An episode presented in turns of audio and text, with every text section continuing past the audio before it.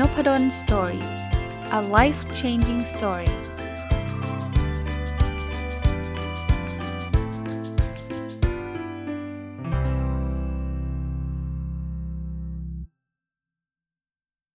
สวัสดีครับ ยินดีต้อนรับเข้าสู่นพดล Story Podcast นะครับ แล้วก็ทุกวันพุธเนาะยินดีต้อนรับเข้าสู่รายการ OKR Weekly นะครับ ก็เป็นรายการที่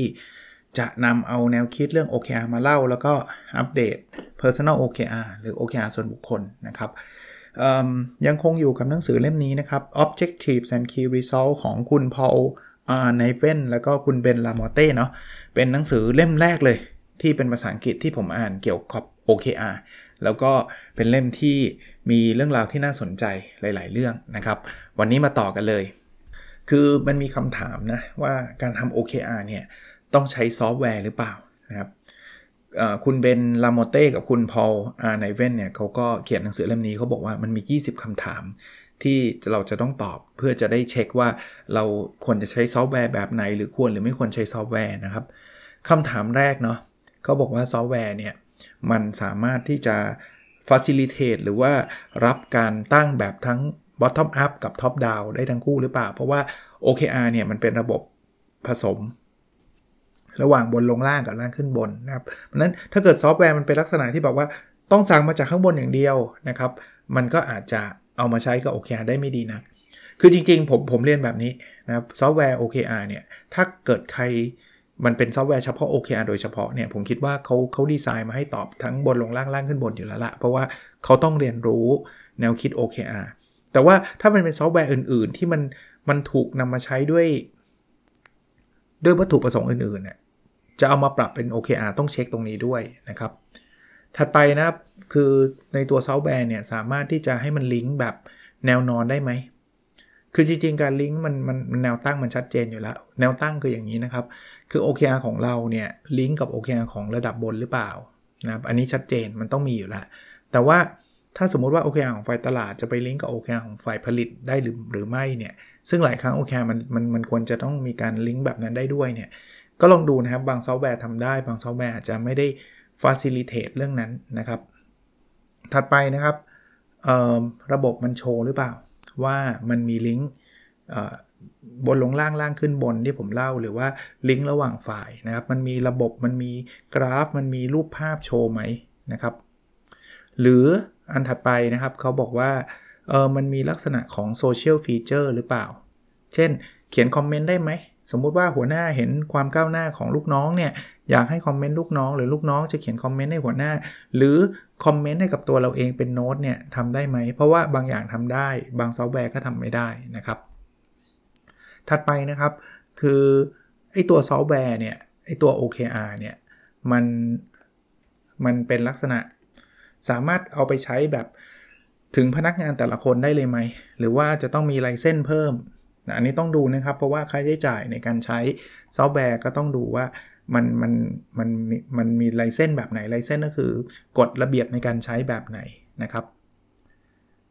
อันถัดไปลองเช็คดูว่าถ้าจะอัปเดตผ่าน mobile application ได้ไหมนะเดี๋ยวนี้คนใช้ phone ใช้ mobile app กันอยู่นะสามารถทำได้ไหม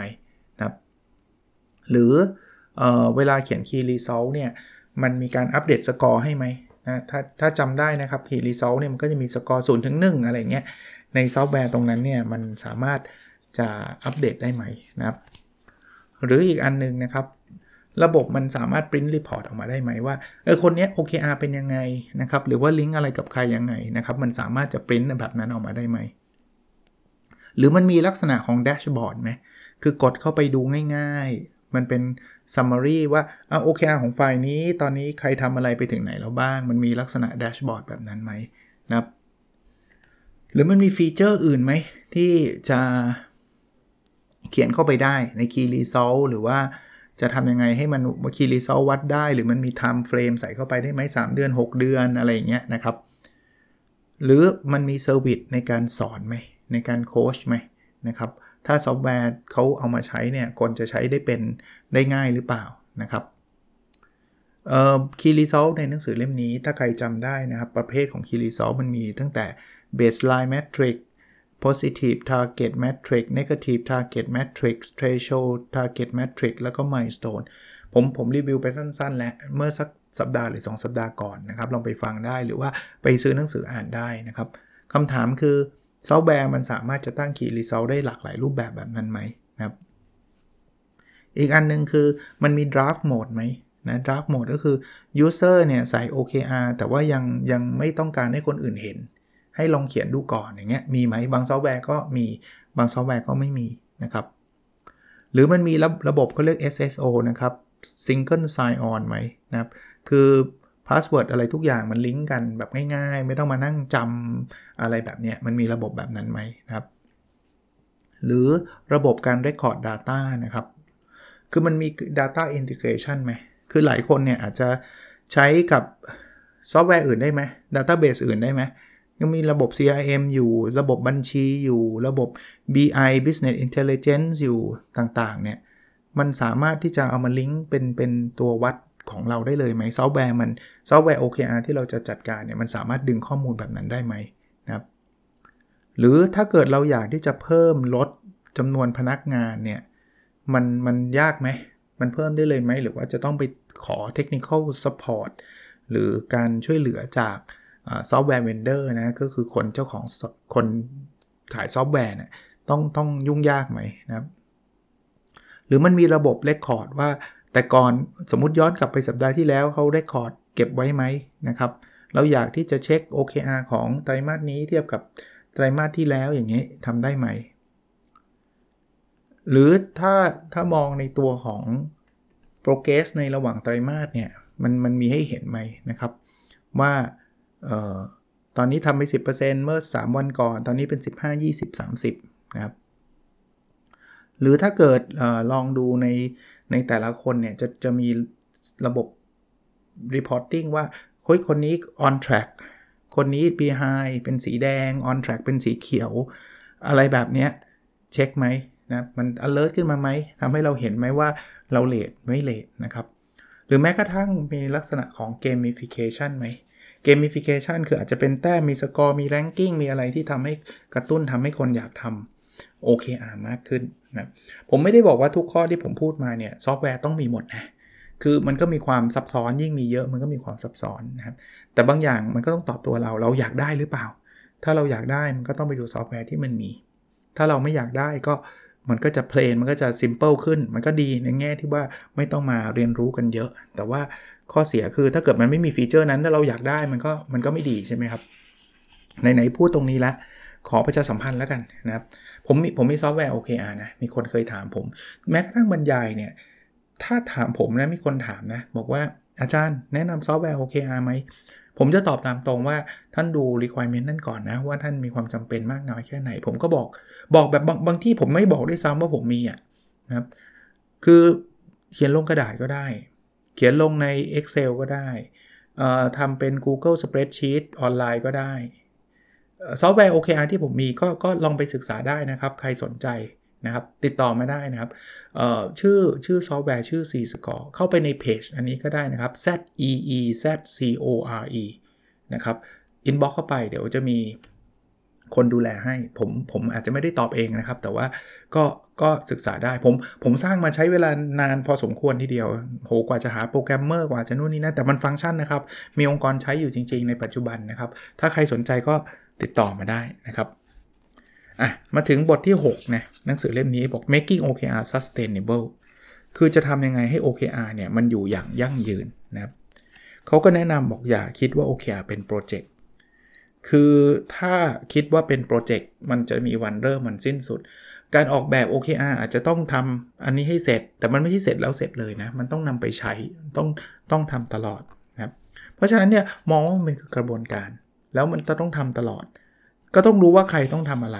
นะครับ ระวังเรื่องของการเอาไปใช้ในการประเมินผล อันนี้คือคือคือหลายที่เลยนะครับ ที่สนใจ OKR เนี่ย แต่ว่าอาจจะยังไม่ได้มีเวลาอ่านเรื่องนี้เยอะนัก หรือว่าฟังเรื่องนี้เยอะนักเนี่ยชอบหรือว่าอาจจะมีความเข้าใจผิดว่า OKR มันเป็นเครื่องมือไปแทน KPI KPI มันไม่ดี มันเอาไปใช้ประเมินแล้วไม่ยุติธรรม มันถูกบังคับ เอา OKR ดีกว่าไม่ใช่นะครับ ถ้า KPI ไม่ดีก็ต้องแก้ที่ KPI นะครับ เพราะฉะนั้นเนี่ย OKR ไม่ใช่เครื่องมือนั้น ผมไม่ได้บอกว่าห้ามประเมิน ประเมินก็ประเมินไประบบประเมินขึ้นเงินเดือนก็ทำไปนะครับคราวนี้เขาก็บอกว่าถ้าสมมุติว่าเราไปใช้ล่ะ เอาไปใช้คนก็ไม่กล้าตั้ง OKR ท้าทายจริงไหมคือคือมันก็ธรรมชาติอยู่แล้วอะคือถ้าเกิดสมมุติว่าผมบอกให้ทุกคนตั้ง OKR แต่ว่าถ้าทำไม่ถึงเนี่ย ผมไม่ให้เงินเดือนขึ้นนะ ใครจะไปตั้งท้าทาย ถ้าตั้งท้าทายตัวเองก็ไม่ถึง ก็ตั้งง่ายๆ เรียกแซนแบ็กเผื่อไว้ก่อน แต่ก็มาบอกผมแหละว่า อุ้ยยากแล้วยากแล้วนะครับ เพราะฉะนั้นเนี่ยอย่าอย่าอย่าไปใช้ อย่าไปลิงก์กับการประเมิน คราวนี้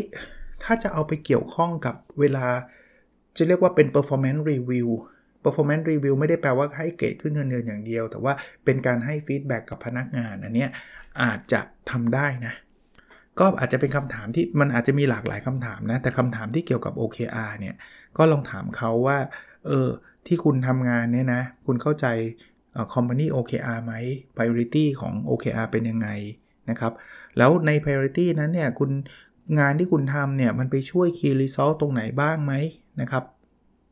หรือถ้าในองค์กรเห็นภาพแล้วในทีมล่ะ คุณรู้จัก OKR ของทีมไหม หรือคุณช่วย OKR ของทีมใน ในเรื่องไหนยังไงนะครับ ในไตรมาสที่ผ่านมาเป็นยังไงนะครับ ถ้าเทียบกับไตรมาสปัจจุบันอย่างเงี้ยถามเป็นลักษณะแบบนี้แต่ไม่ใช่ไปวัดว่าใครจะได้ขึ้นเงินเดือน 5%เพราะว่าทำได้ตาม OKR ใครไม่ได้ขึ้นเงินเดือน เพราะไม่ได้ทำได้ตาม OKR ซึ่งถ้าทำแบบนั้นก็อย่างที่เล่าให้ฟังคนก็จะแสนแบกคนก็จะไม่กล้าทำอะไรท้าทาย คือหนังสือเล่มนี้เนี่ยเขาก็เขาก็มีการบอกโปรแอนคอนนะ ถ้าจะลิงก์จริง ๆ ไปลิงก์กับไอ้ผลตอบแทนเนี่ย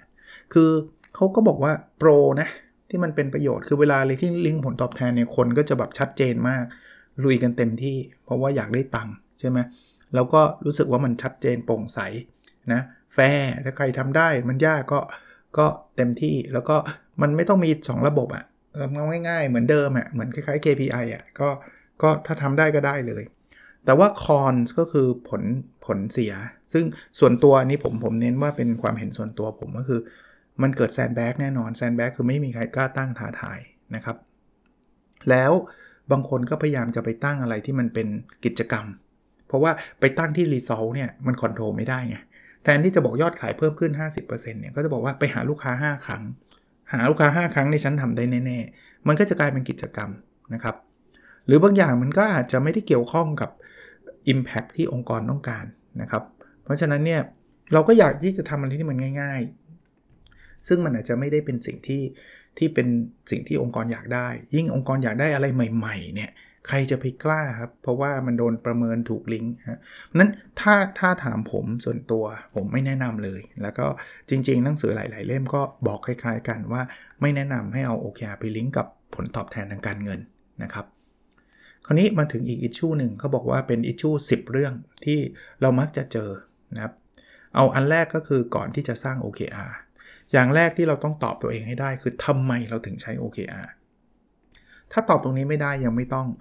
จริงๆคนที่เข้ามาในโครงการ OKR Consulting Project ซึ่งตอนนี้อัปเดตเดี๋ยวอัปเดตตอนท้ายกันละคนที่เข้ามาใน OKR Consulting Project ทุกคนเนี่ยผมจะถามคำถามนี้ก่อนเลยนะว่าท่านเอาไปใช้ทำอะไรนะครับเพราะมันจะได้ชัดเจน แล้วแล้วทุกทุกคนทุกองค์กรที่เข้ามาเนี่ยน่าจะต้องมา พูดคุยกับผมไม่ใช่น่าจะทุกทุกองค์กรต้องคุยกับก็คุยกันก่อน เพราะสิ่งที่ผมไม่อยากได้เลยคือท่านเอาโอเคไปใช้แล้ว มันไม่ใช่สิ่งที่ผมกำลังที่จะโปรโมทกำลังที่จะบอกอย่างเช่นท่านท่านจะเอาไปใช้ประเมินพนักงานเนี่ยผมจะบอกว่าอย่าเลย ถ้าท่านบอกอยากใช้จริงๆ ก็ไม่เป็นไรท่านก็ใช้ได้ แต่ว่าอย่าอย่าอยู่ในโครงการนี้เลย เพราะว่าผมจะบอกตลอดทางว่าไม่ควรใช้ มันก็จะไปขัดกับความตั้งใจของท่านนะเนาะ แล้วผมจะบอกเหตุผลด้วยว่าทำไมไม่ควรนะครับ แต่ท่านท่านอยากใช้เพราะเป็นองค์กรท่านเนี่ยผมก็ว่าท่านไม่ได้หรอก ท่านอาจจะใช้แล้วเวิร์กก็ได้ก็ไม่เป็นไรครับ แต่ว่าโครงการนี้มันไม่ผมไม่ได้มีความเชื่อในเรื่องนี้ เพราะฉะนั้นเนี่ยก็จะได้พูดคุย เพราะฉะนั้นตอบตัวเองให้ได้นะครับ อย่างแรกว่าทำไมถึงอยากใช้ อันที่ 2 Executive ต้องเอาด้วย ผู้บริหารระดับสูง CEO ต้องเข้าใจและต้องรู้ต้องเอาด้วย จริงๆ ทุกองค์กรที่คุยกับผมส่วนใหญ่ก็เป็นผู้บริหารระดับสูง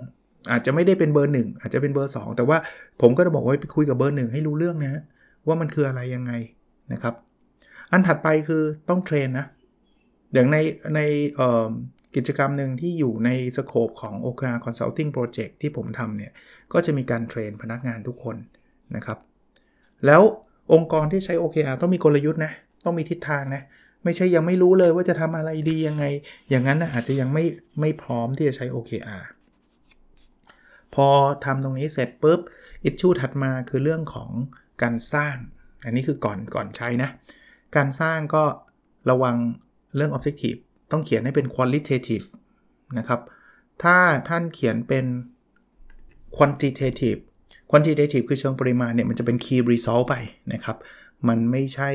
objective นะครับ เพราะนั้น objective เนี่ยมันมีเพื่อที่จะ inspire คน ยังไม่ต้องใส่ตัวเล่มตัวเลขเข้ามา เดี๋ยวมันจะไปซ้ำกับ key result นะครับเขาบอก numbers come later นะครับระวังเรื่อง top down OKR เพราะว่าบางคนบางองค์กรเนี่ยสั่ง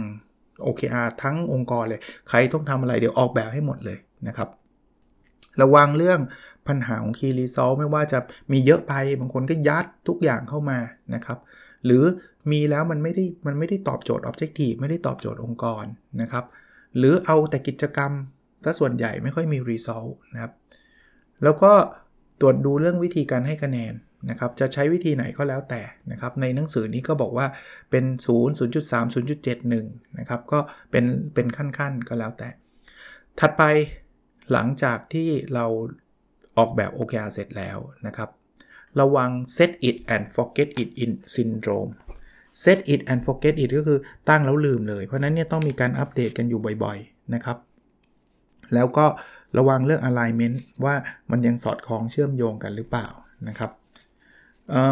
อีกหัวข้อหนึ่งนะครับที่เขาเป็นการเตือนก็คืออระวังการ implement OKR นะครับ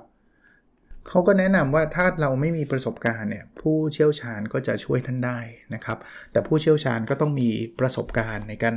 implement OKR ในองค์กรนะครับแล้วก็มีสกิลหลากหลายนะครับ รู้จักในการถ่ายทอดความรู้เรื่อง OKR แล้วก็เหมาะกับวัฒนธรรมของ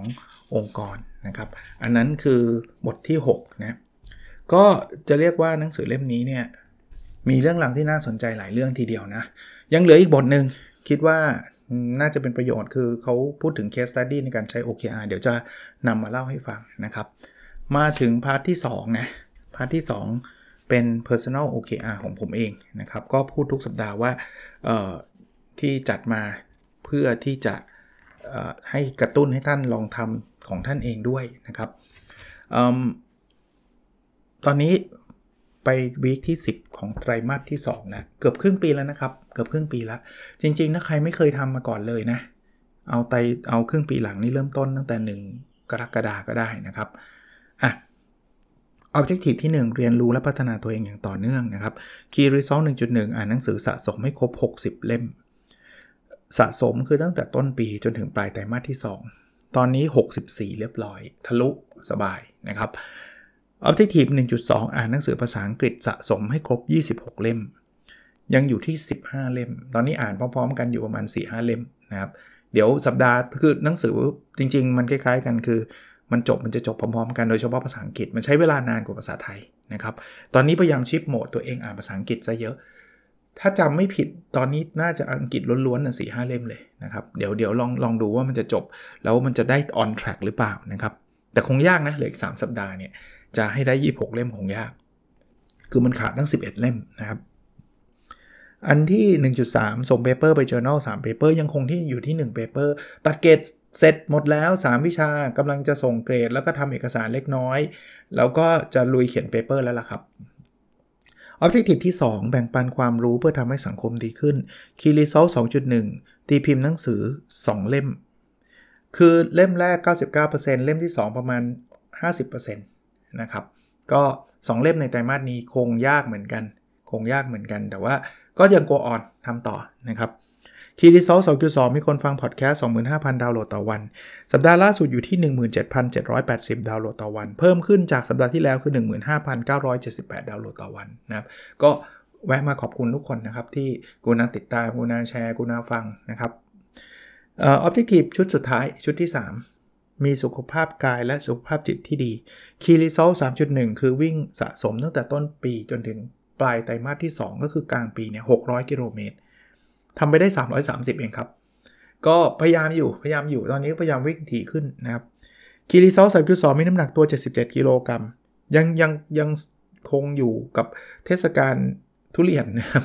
คือชอบเป็นคนชอบทุเรียนมากมากแบบมากมากมากมากมากก็ยอมครับกินกินเยอะจริงๆนะครับสามแปดสิบเอ็ดจุดหกนะแปดสิบเอ็ดจุดหกก็ถือว่าเยอะนะ ก็ เพิ่มจากสัปดาห์ที่แล้วอีกนะ 81.4 แต่ไม่ไม่ถึงพีคนะเอ่อปีนี้พีคอยู่ที่ 81.7 ไตรมาสนี้นะ 81.7 แล้วของปีด้วย เดี๋ยวต้องเอาลงหมดทุเรียนเมื่อไหร่คงได้ลงแหละนะครับ แล้วก็คีรีเซลสามจุดสามเวลาอยู่กับครอบครัวสะสมตั้งแต่ต้นปีจนถึงปลายไตรมาสที่ 2 ให้ได้ 50 วันทะลุไปละอยู่ที่ 52 วันนะครับ ก็บางข้อทำได้บางข้อก็ทำไม่ได้ก็ไม่เป็นไรนะครับมีเรื่องมาอัปเดต 2 เรื่องนะครับ สุดท้าย 1 คือรายการโครงการ OKR Consulting Project ตอนนี้จาก 6 บริษัทที่เปิดรับตอนนี้ confirm ไปแล้ว4มีแนวโน้มน่าจะเป็น 5 ด้วย เพราะว่าเหลือการประชุมครั้งหนึ่งคิดว่าถ้าถ้าคุยแบบเข้าใจกันว่าวัตถุประสงค์ตรงกันก็น่าจะเป็น 5 เอ่อที่ 6 เนี่ย มีอยู่ประมาณ 3-4 แห่งที่กำลังคุยอยู่แต่ว่าเอ่อ ก็ก็ประมาณ6อะครับ คือคือสุดท้ายเท่าไหร่ก็เท่านั้น เพื่อเพื่อใครยังสนใจก็บอกไว้ก่อนล่วงหน้า เพราะว่าถ้าปิดตรงนี้อยู่แล้วก็โอกาสที่จะรับอีกทีก็คงปลายปี คิดว่านะ คิดว่า ก็ก็ถ้าถ้าสนใจก็ติดต่อมาแล้วกันนะครับ ผมก็ไม่ได้การันตีว่าจะยังไง หรือบางคนบางทีอาจจะมีแค่ 5 ก็ได้ ถ้ามีแค่ 5 ก็เริ่ม 5 ก็ได้ ก็ก็ไม่ไม่ไม่มีประโยชน์อ่าไม่มีปัญหานะเพียงแต่ว่าถ้ามัน 6 แล้วเนี่ย ที่ที่7เนี่ยจะจะลำบากนิดนึงละเพราะว่าจะเริ่มสำหรับโครงการ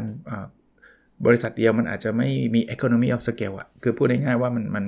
มันจะไม่ไม่เวิร์กนะครับ มันก็คงต้องรอให้มันครบ 6 อีกทีหนึ่งนะประชาสัมพันธ์อันที่ 2 นะครับมีคอร์สออนไลน์ที่วันนี้มีคน inbox มาหาผมเยอะแยะเลย ก็เพิ่งทราบนะครับของ Caliber นะครับ Caliber สะกด C A R I B E R นะ Caliber เนี่ยให้ผมไปสอนอ personal OKR นะครับของ Caliber ซึ่งเว็บเขาเนี่ยจริง ๆ เป็นศิษย์เก่า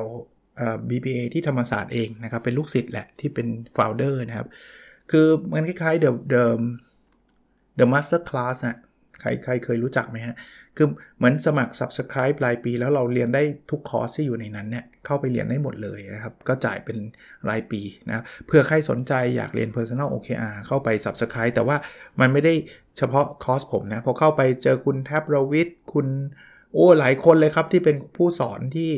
เยี่ยมๆนะครับ เป็นผู้บริหารองค์กร คุณกระทิง คุณคุณต้องกับวีวูดอะไรเงี้ยเยอะแยะไปหมดเลยครับ ลองลองเข้าไปดูเว็บของเขาก่อนก็ได้นะครับ โอเค ประมาณนี้นะครับ แล้วเราพบกันในวิดีโอถัดไปครับ สวัสดีครับ